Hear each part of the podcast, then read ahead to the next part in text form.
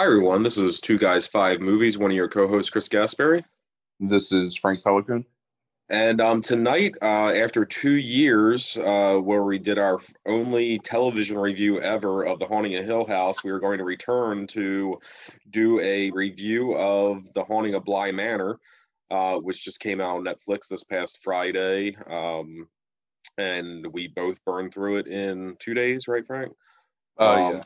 And uh, so we've uh, sat on it a few days, kind of like processing it, and um, wanted to go ahead and start talking about it. So much like we did previously, we're going to kind of spend some time talking about it just overall in a non-spoilery way, and then I'll go ahead and try to warn everyone um, to that uh, when spoilers are coming, so that we can talk about it a little bit more in depth.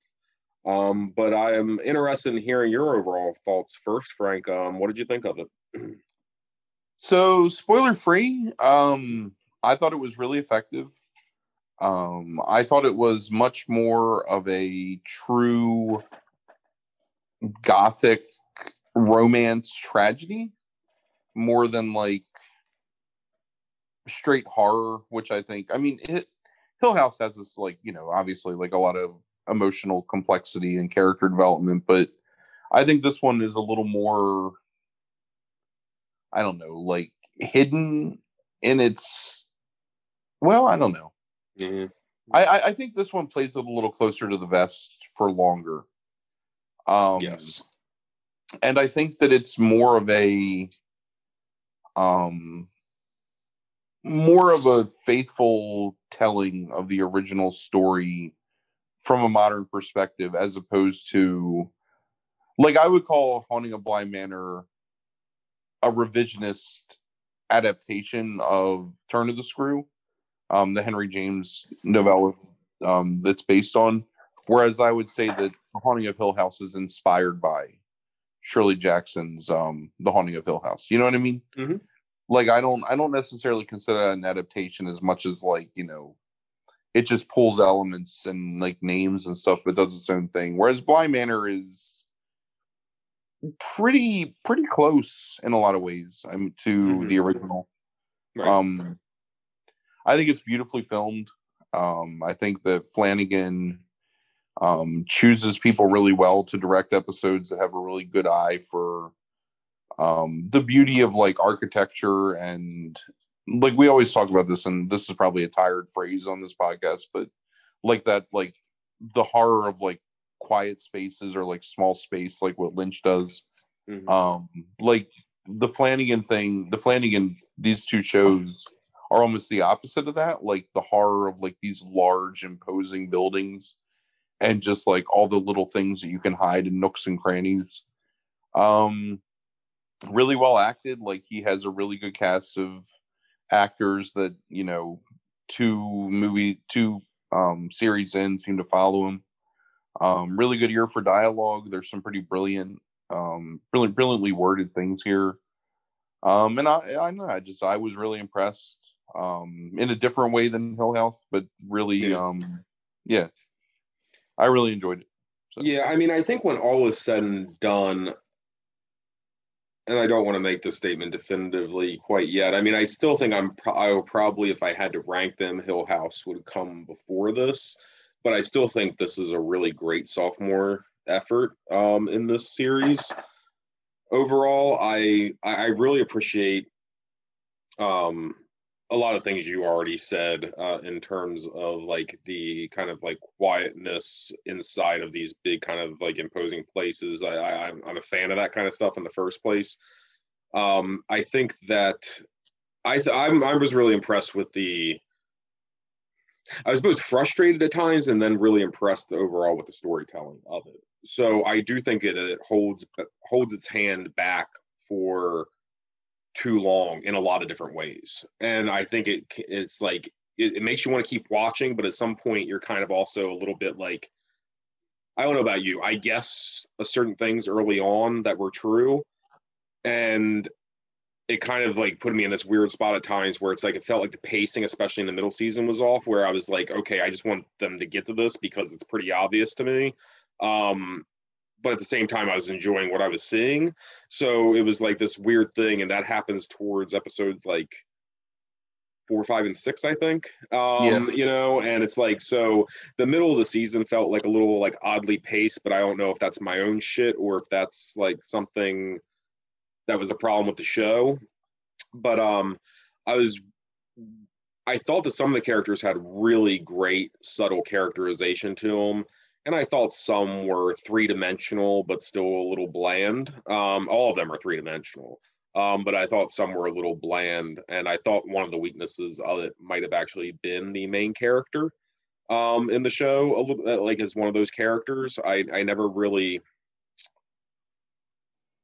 I never really bought her, her, or the primary relationship in a lot of different ways. Um, but I think the surrounding cast around her I thought was brilliant. Um, I really love uh, T'Nia Miller as the Hannah Gross character um, yeah. Rahul uh, um, as um, Owen in it is really good. Um, Oliver Jackson Cohen, who did um, the Peter Quint character, um, I thought he did a pretty solid job. Um, and I was also impressed that it's like a character that ostensibly um, is one way, you know, has a little few little things injected in them to to make you question of like, you know, is the person all good or bad you know and it's like i thought that was an interesting thing with some of these characters is that even people that might be bad sometimes like have these elements where it makes you question and sympathize with them at times um and and that includes like the henry thomas character who i'm really starting to love that dude all of a sudden um uh that plays the uncle in the show um, yeah that's that's one of the strongest performances there yeah, yeah. I think um I think it's him and um I mean I I love the guy that plays Owen um uh Kohli. Um he um he was in uh oh Jesus, iZombie. Um oh. and he has scenes in zombie for what is ostensibly like kind of like uh uh a comedy with dramatic elements at times, you know, in this like weird little horror setting um, world. Um, he's a character that brings such humanity to a role and the scenes at times um, that it's like almost like breathtaking. And um, he does the exact same thing here, is like just being this like you know nice, reasonable guy who doesn't mean that he's effeminate or unmanly, um, you know, but at the same time, like you know, is you know compassionate and you know like respectful and all these other things. And it's like i think he just nails the essence of like a, a character like that. And um um, I was really impressed with him. Again, uh, Miller is another one I was really impressed with that I hadn't and I hadn't ever seen her before. And then yeah, Henry Thomas I think is another one of like the top like performances in this. Um, his turn um, as the younger father in Hill House obviously is good, and then um, you know that little bit he has playing Jack Torrance and Doctor Sleep is just you know amazing. Brilliant. Yeah. Um, so I really I the I think the cast really lends a lot of yeah, because you think I, as much as I've been watching horror movies recently, it's like you know you take actors from a lot of those movies, and not to like you know talk shit on them, but it's like you take a lot actors from a lot of those movies and you put them in this, and it it, it it's not as good. I think the cast, like the people that he cast in these roles, really elevate the material even more. It's already good material, but they elevate it to like a level of greatness. And I think that happened at times in Hill House, um, as strong as that material was. And I think it happened again here, where the actors really elevated some of the material that might have been otherwise a little bit more bland than what uh, you know, or it is maybe a little bit more bland than um what it sh- uh, what it ended up being. So yeah. I really I think I think the cast helped this along a lot. Um, um, to, to make it as great as it was. Um, it really got to the emotional core, I think, of a lot of these characters. So that like by the end, I cried again um, at the yeah, end of this. Um, so pretty much they, the whole last episode was making me tear up. Yeah, yeah. After that first ten minutes, where it's like I was left wondering where are they going with this. Um, from that point on, I just start. I was like tearing up for like fifteen minutes at least and then there was like a reprieve for a while and then it's like the last like 20 minutes like awful. Um, but yeah. Yeah. So I, I i i didn't think it was good as hill house. I think that it I, I think if you're going to watch this or you haven't watched it yet and i'm still trying to remain spoiler free here um, before we get maybe a little bit more in depth in some of these things is if you're expecting, if you liked Hill House and you watched and you liked Hill House, um, I think the common sentiment among reviewers that I'm seeing is that this isn't the same show, and they're right. It's not. If you're looking for like the the scares of like you know the creepiness factor of like things you know around corners you know peeking out and those kind of things it's like this isn't the show this isn't that show Although Um, that stuff that stuff is there. it is but it's not It's nearly a lot as more much subtle. Right. It's and, and it's and it's not as much. Um this show it, now if you liked if hill house you watched it and you liked the idea that that show is about you know inherited trauma and you like the themes of that show and you really like that kind of stuff and like you know like how people interact and like you know the uh, hurt each other um and how you end up healing from that hurt um and if you like those kind of things like this is definitely the horror show for you because i think a lot of this stuff is thematic in a lot of ways when it comes to you know what matters in the end memory um you know like what is like love you know like, like all these kind of like kind of like grand philosophical questions kind of get raised throughout this. And um you know if you like that kind of stuff then like this is there's definitely a lot to, to chew on here i think and that's it Yeah, I mean, yeah, I agree with that. I think also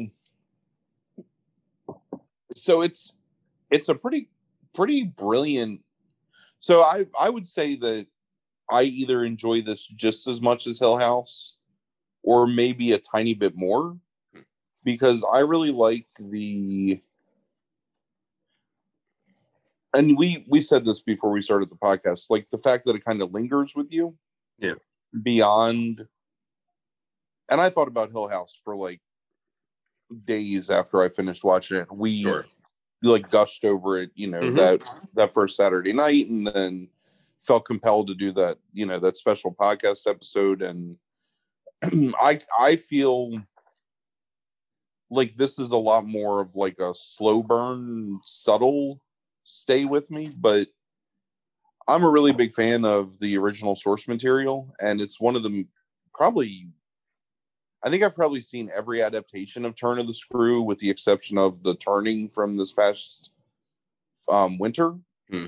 Um, because that really like I I knew that this was coming out, and I didn't want to watch them both because I didn't want to get disgusted. So I'll probably watch the Turning now, like an idiot. Um, I love the adaptation of it. I love how true to the source material it stays while still being like really brilliantly like nimble at m- manipulating certain elements of the the story to make it feel more modern and to kind of you know and you said it like flanagan's about like relationships and families and you know what what constitutes a family and what makes you know this idea of like the forever home like where is the place Yeah. that you and they i mean they mentioned that specifically here like the fact that you know they're going to find their forever home or whatever and um you know the peter quint jessica um shit i just forgot her last name um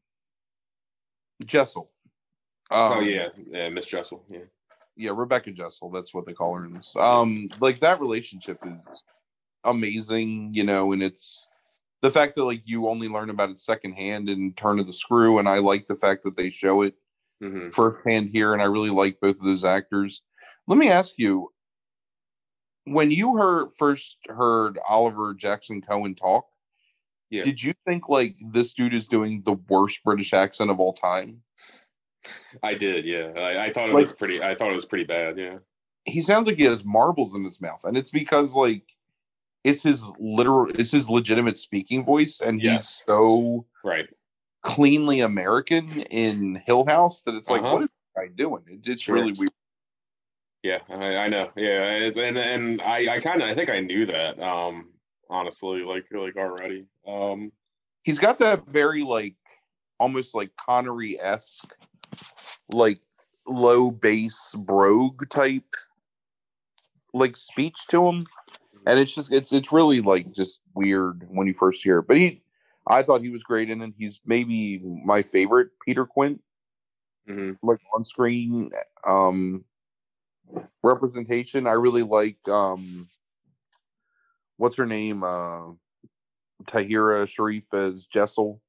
Mhm. Um, and I like. I don't know. I yeah. So I, I would say that for me, this is either equal to Hill House or better than Hill House. Yeah, I, I, I think for me, it's like definitely it's going to probably be second. Like, but I want to like give it some time because, like I said before the podcast, it's like it's it's something that's lingering with me. Like you know, but it's more the themes, and I think because it is more even more thematic than Hill House was, because Hill House I think had a. I'll say this: I think Hill House had a stronger plot to it overall, like in terms of like episode, like as an episodic television show. I think it like it made more for more compelling television at times, more consistently throughout its episodes. Um, where I think this kind of felt like it was meandering inside of Sometimes. episodes, inside of episodes at times, and then maybe I had to go back. I'd have to go back and watch it again, but I think in the middle of the season, something there is weird, and that could be me, and it could be the show. I'm not sure. That that I'd have to watch it I again. mean, I don't- know.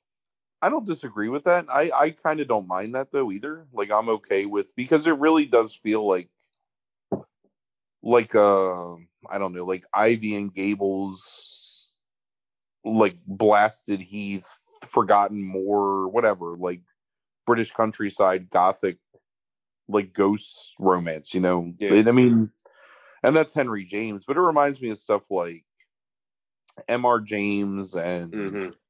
I don't know. Like I, I just like the feel of it, and I feel like the way they shoot it, especially the fog and like the fact that you know the the water that's like seeping onto the grounds like seeps in and recedes at different times. If you notice, Mhm. like like around certain events, like there's a lot more water that's like just on the grass and over the drive and like all like the mud is deeper and then like sometimes it recedes and it's not as you know it's more like lush and like grassy. I don't know. Just, there's just a lot of small things that i think are just really brilliant in it and it made me i don't know I, I'm I'm really looking forward to watching again. Probably like around Christmas. I think would be a good time to do it when I'm off. So Yeah, it took me almost a no, well, Christ, I gotta say a year and a half to rewatch Hill House. I think I'll watch this sooner than that, um, almost certainly. But I'll, pro- I'll probably wait till sometime next year and rewatch it. Um, but um, yeah, I, I don't think I can really say anything else like in terms of like some of my more um, minor kind of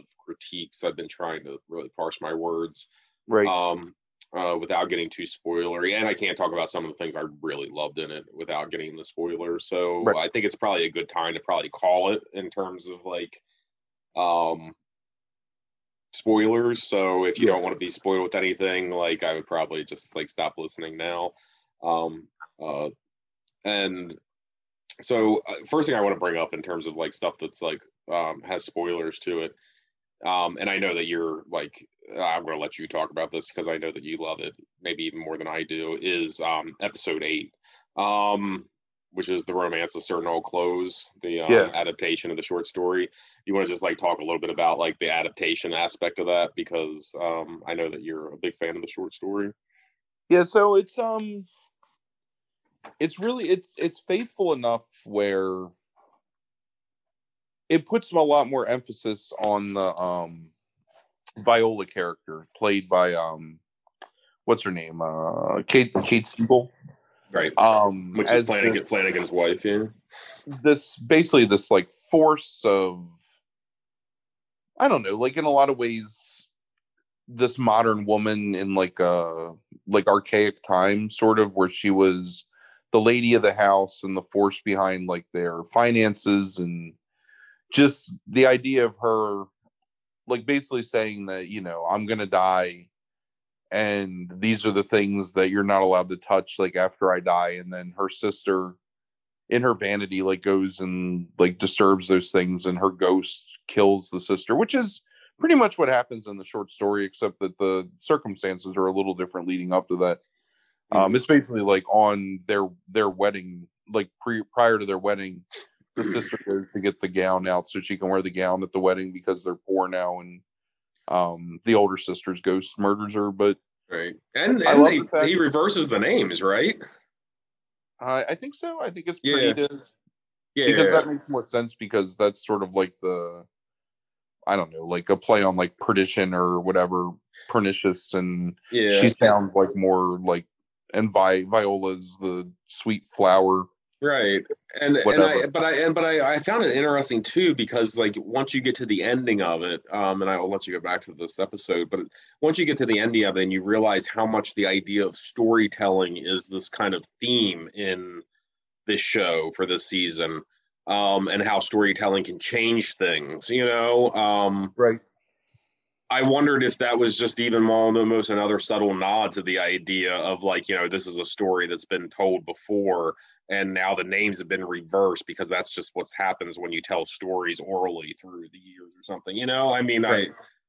I. Um, and the slight circumstances and whatever. I mean, there's Mhm. a lot of small things. right, sure. Um, because that like so at the end of the not to get off of this episode like right away, but at the end of this the series, that's one of the kind of the keys is that, you know, one of these one of the main characters of the series um is the one that's narrating it for you and she's telling it like a like a gothic ghost story around a fire and that she's altered names to kind of protect people but Mhm. yeah like i i love the fact i think i don't know if bold is the right word but i think filming it in black and white was a really Mhm. brilliant choice um it makes it feel old and it makes it feel like you're kind of watching a memory almost in a lot of ways Mhm. um i think it and having narration throughout the entire episode too.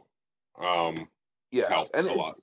it's interesting because because it reminds you actually like one episode before the ending that there's a narrator to all this you know Right. i mean that which is again it's brilliant but sorry go ahead so th- this is your ghost like this is the ghost hmm And whereas in Hill House, you know, there was a couple of ghosts that were sort of alluded to, or you know, they were like the things in the background that the characters were afraid of, and then you kind of found their origins, especially the bent neck lady. What's that like episode six where you find out who that is, and it's five one- i think but yeah hmm like super tragic when you see it. Sure. This is something where you've kind of like you're subtly aware that this thing exists and then you're more aware and then there's this really probably the best like scare scene where she just like chokes the shit out of um Peter Quint and like Mhm. drags him to his death like when you Yeah. find out how he died um and then to go back and like reveal it like I, I think it's really powerful but maybe a little late in the series or in the season to do that like that was my only minor complaint was that i felt like it was like here's this thing that's the linchpin for all these like hauntings in this house. And this is like you know you wait until the very very end to kind of like explain it. And then you have one episode to completely wrap everything up. And i thought it was a lot to wrap up Yeah. in the span of an hour but i thought they did it really well. I mean i was satisfied with the ending and I just kind of wish that they had done it maybe in episode seven and then episode had episode eight and nine to sort of explain all those things and kind of wrap up the characters. Especially because to your point, like I was really invested in Owen. Um, I was really invested in um uh Mrs. Gross. yeah Like both of those characters I thought were fantastic. Mhm. Um I was fine with Jamie. Um, I thought it was a little one dimensional at first, but like I really kind of grew to like her um towards the end of the series. And I I really thought that um Victoria Pedretti did a good job as Dani because I think that she's I don't know, like I don't look. I I'm gonna be completely honest. I like I said, like, and now I can like kind of like take some gloves off a little bit with that character. Um, I thought that she sometimes fits some of the worst stereotypes of horror. Um, in terms of like her character, not necessarily the actress, but the character itself.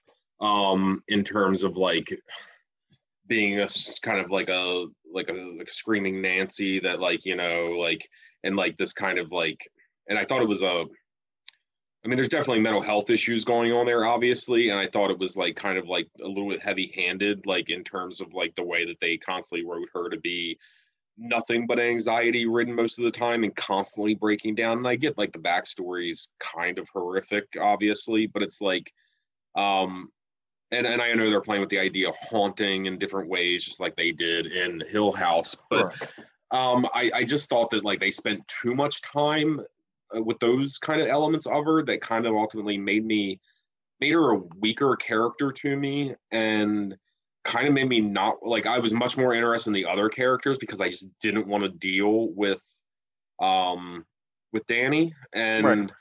I thought that the stuff with Jamie made her better. Um like it made her more it made me want to deal with her more and especially in the last episode like I was really moved uh, by that relationship and being able to see it finally play out and everything um but I don't know I just I, I didn't like that character. I thought that she was irritating at times. Um, I thought they spent way too long dealing with her trauma, um, and really just making her like not not necessarily a dynamic character whatsoever. While everybody else around her was really like kind of like this like interesting, fascinating person. I just thought that she was kind of just lame. And where I thought that worked well with Nellie, like Nellie's fascinating. The more I thought about that character in Hill House, I'm going to compare her to Dani here, and then I'll be done. It's like Nellie. It's kind of like you don't get to see Nellie very much, honestly, when you think about it. Like you know, Right. she's in like a number of scenes, but it's like they the the show treats Nell, Nellie like the characters do.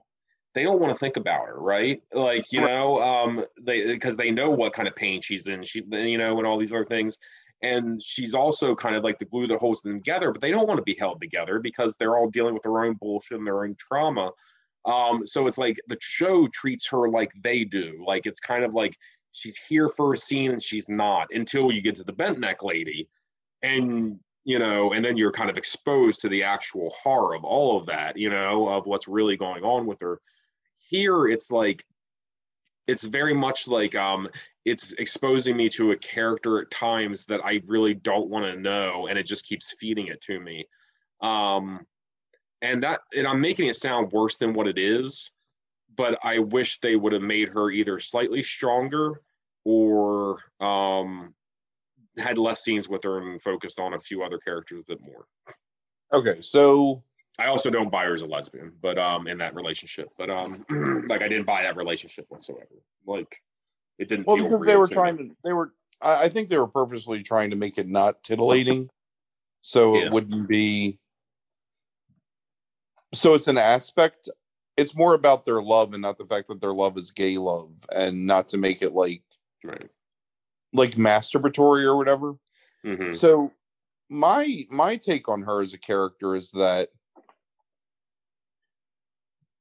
they have to make it believable that number I- one I just didn't see chemistry there. I should say it's not even about the relationship. I just didn't feel chemistry between those characters, like those actresses. But go ahead. Sorry. So I think they had to make it believable that Dani would be able to handle the idea of the ghosts Mhm. and also be able to make that ultimate sacrifice.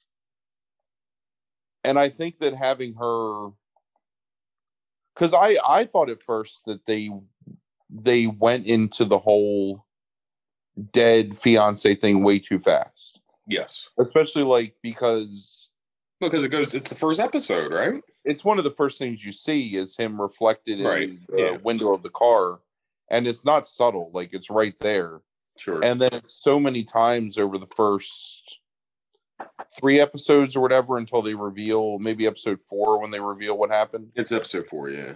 um but to that point that's about her overcoming the thing that's haunted her the most so that when she's facing down like these other hauntings like these legitimate whatever like real quote unquote hauntings it's believable that she can do it i think and i think that's fine like i think it works okay because i think i think that in all honesty, it's this the quote the other like quote unquote supporting characters that are the main characters of the show.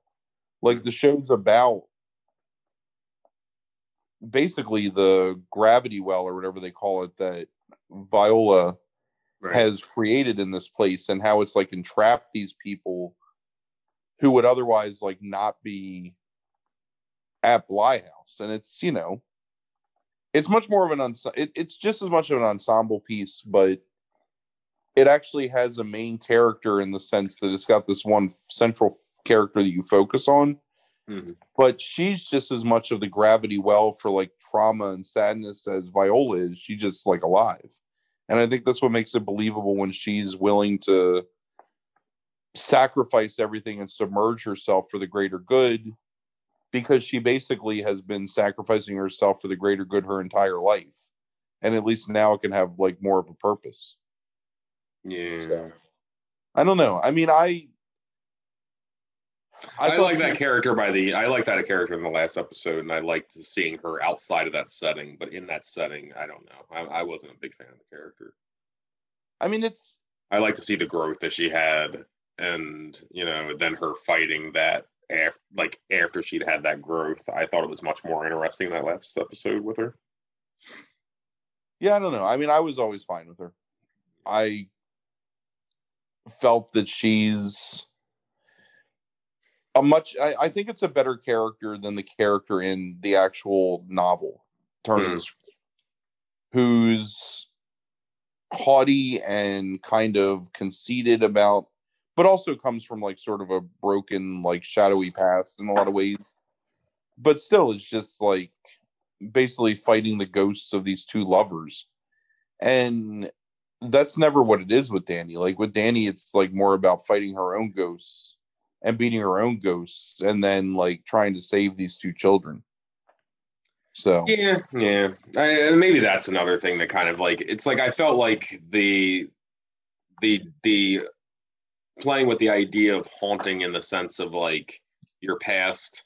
We did that already, and Right. so she felt like a leftover from the first season, like from Hill House, and like I I was I was maybe I was more interested in moving on to something new in some ways. Um, which I do think there's a lot of great things in the season, like to move on to. Like I love like the Hannah Grose episode, and I get that it's repetitious at times. There's been some complaints about that. I think like about like going back to the same scenes over and over. Um, but I think they pay like I, I think people that are complaining about that don't get like that they pay that off in that last episode. Um, in terms of or maybe the next last episode, I guess. No, it's the last episode where it's like she's always going back to Owen because she's in love with him. Like that's like the like that's what that repetition is about. Is like she's always going back to the first time she meets him. You know, um, um, because she really wasn't like she fell in love with him that day. It's like you know, it's it's another love story. You know, I mean, um, and but I know. think yeah, I, see I thought that was apparent in the episode where you find out that she's stuck in time. Of That- course and it is, but that's what I that's what I'm saying. I you find these. I I knew everything that was going to happen, like early on. Like it's it Yeah. felt like like episodes before it happened, and not just because of like knowing the novel. Like, but it's like I just you could just see it on the screen. I thought like I didn't think there was much that was a mystery, um, like in this show whatsoever. So like I I, th- I think people are like just. I just don't think people are very good critical watchers a lot of times when they make complaints like that. Like, um, you know, about like the repetition of it. But I know that's a common complaint. Is like it's too repetitious that episode. I thought that episode was brilliant, and I thought that it was. It really, to me, was the horror of the season. It, it brought that home even more to me of this idea of like, you know, of like moving between memories of not like of losing time of like you know having a fragmented existence like much like owen's mother in some ways you know with dementia um Sure. you know like and and they they certainly br- bring that up obviously you know and make that point um but it's like to to witness that and see like you know the grace in which she deals with all that to me that's the thing that strengthens that character so much to watch this woman you know battle all this still trying to do the right thing despite like kind of moving between all these things. It's like um i don't know. I just thought i thought that episode was it was absolutely fantastic. And um uh that's that and the He- wingrave episode with the uncle. That's really good. Yeah. and, epi- and episode eight and episode nine. Like those are the strongest episodes to me out of all of them I I thought the Miles at boarding school episode was really fantastic. oh yeah you're right with the priest and all that stuff Yeah. the teacher hmm I mean, honestly, I I like I I don't I don't think there was a weak episode except maybe I thought the first one was a little clunky and all the setup.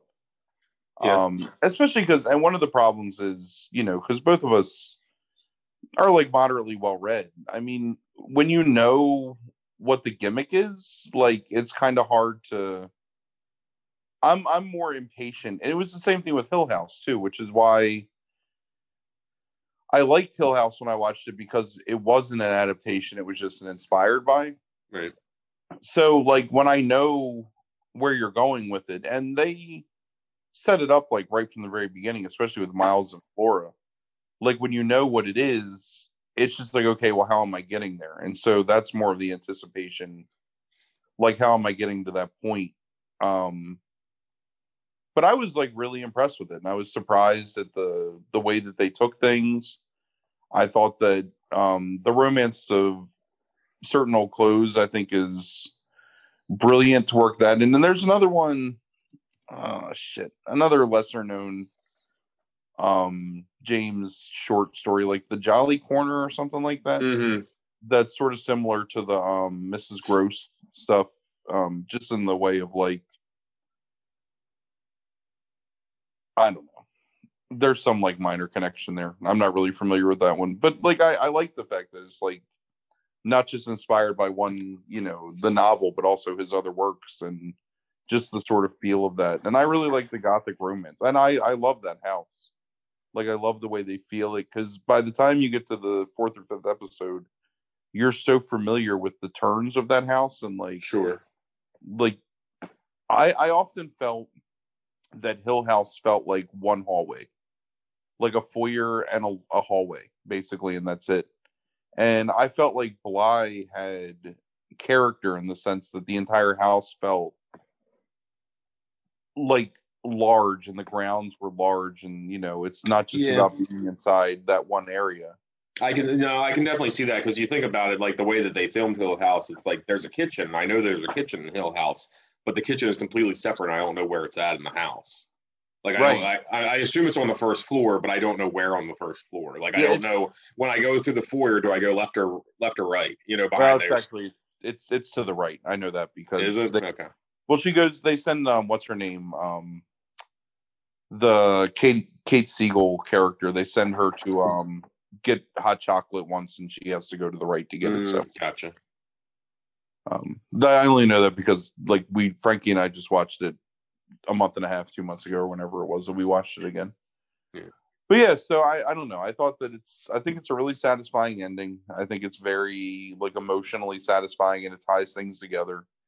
Um, I really like I like the fact that it's not as overtly horrific in the sense of like the ghosts and stuff, but it still Right. has some impact when you're seeing the ghosts. Um I thought it tried a little too hard sometimes, maybe to be that subtle, like, oh, here's like the hidden ghosts thing. Um, especially with the the plague doctor being in like a few scenes and hmm the faceless kid being in a few scenes and Right. um but i really thought the faceless thing was like super creepy and really paid off well in the way that they revealed why it was I think Um, that was cool. I didn't like the actual like way they did the faceless people. Like I thought it was actually kind of goofy. um, but I like the, but I like the explanation behind it. Like I love that. I thought all that stuff's awesome. Like um, I love like that part of it. But I, I just didn't really like the faceless thing, like the way it was done, like whatever CG they used or whatever. oh yeah well that's that's horrifying to me that idea so Hmm. Yeah, that's true. Um, You've had nightmares about that, right? oh yeah shit Yeah. i want to talk about it we're gonna talk that shit up Right.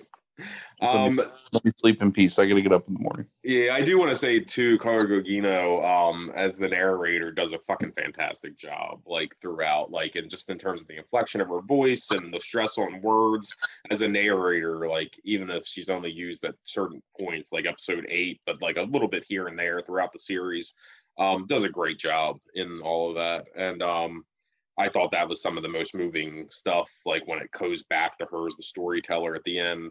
Um i thought that was some of the most moving stuff in the entire um series. Um especially that one particular line about like you know the young girl telling her like you know you made one mistake and that like you told you told everybody at the beginning that it was a ghost story and it's a love story. Um and what's what's her response? Something like you know like kind of the same thing aren't they? Right. um and it's like it, it and i i had tears in my eyes already by that point um as the young girl expressed like her fears um about like her marriage and like the future and all those kind of things like you know like eventual death. And um i already had like tears in my eyes and like she said that and it like made it worse somehow. Like um because it's like even if i can't verbally explain I could if I sat here and thought about it long enough, but it's like I felt like the truth of the statement um enough that it like immediately like sparked like more kind of like tears coming out of my eyes when she said it. Um Right. you know, because I felt like that universal truth of the statement, even if I couldn't at the time verbalize what she was saying, um, Sure. you know, at the time. Um, I thought I thought that was, you know, and that whole end sequence of like the wedding and all that kind of stuff was just really well done in the hotel room. Yeah, agreed. Yeah. I'm really excited for what he does next too. I mean, there's um other haunted houses he could explore. So I'm curious to see like I mean, what do you what do you think the? Well, yeah, so it's like, in, if you, if he's going to continue the idea of like novels, then what's um, what what else is out there kind of that you can think of? Um I don't know. I mean, my first thought, and it could never happen, but was um the Overlook. Like, I don't think that he would be that bold, but or maybe that dumb. I don't know. Hmm. But um that's a pretty big haunted house. Um man, I don't know. I had I had something in mind the other day, but I can't think of um specifically fuck.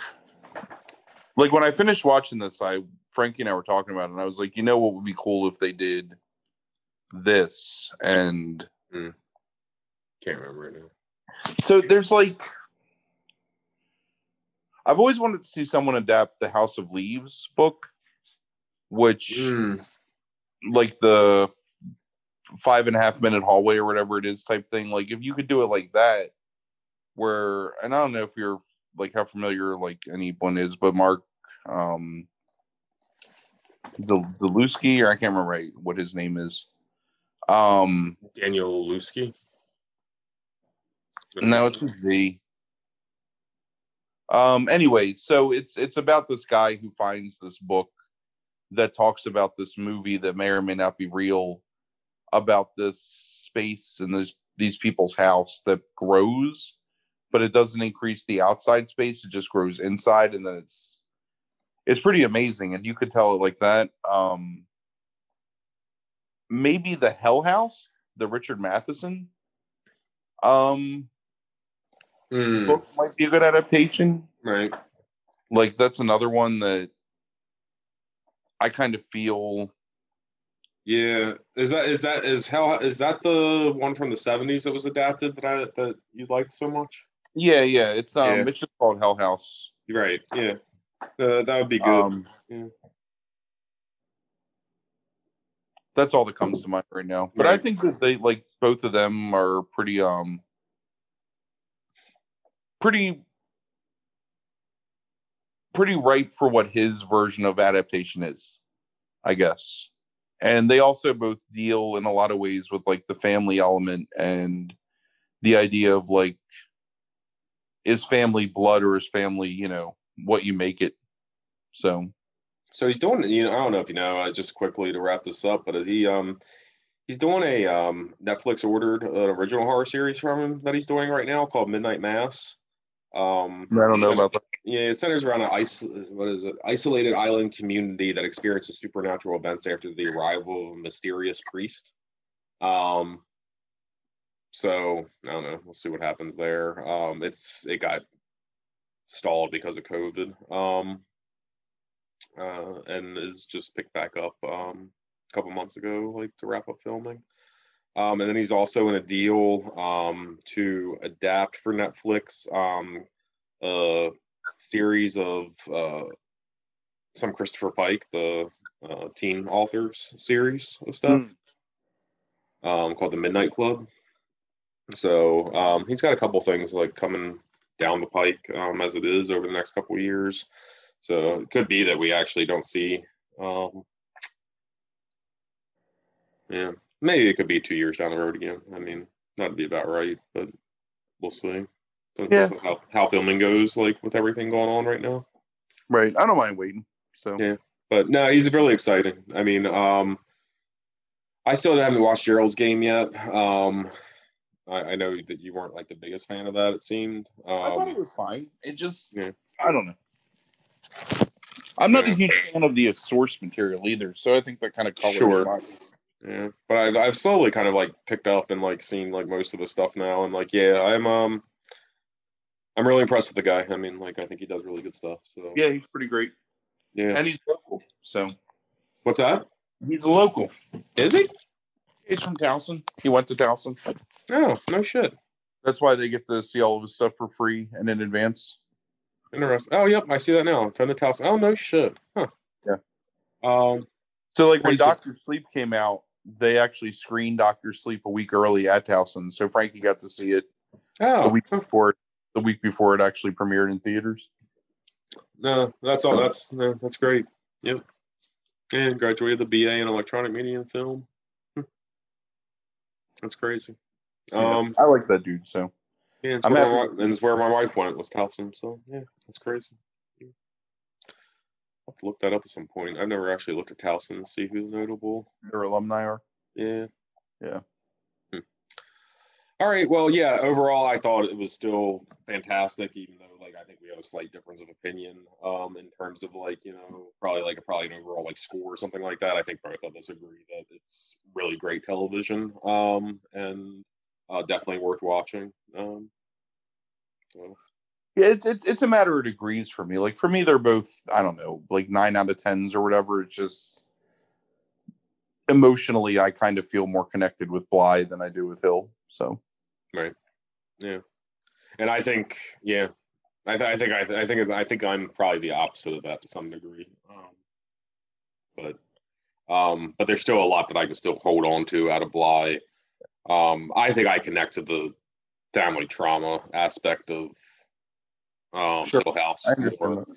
And then, um, but I, I think a lot of stuff with like memory and like ghosts, like memories equating to ghosts and all those kind of things. Um, like I think that's universal, you know. I mean, and I think the same thing goes for like the kind of like love and haunting, you know, comparison that's being made um, is universal. So I think everybody can kind of adapt, uh, uh, uh, you know, understand and kind of like relate to those kind of things in this series. So. Yeah.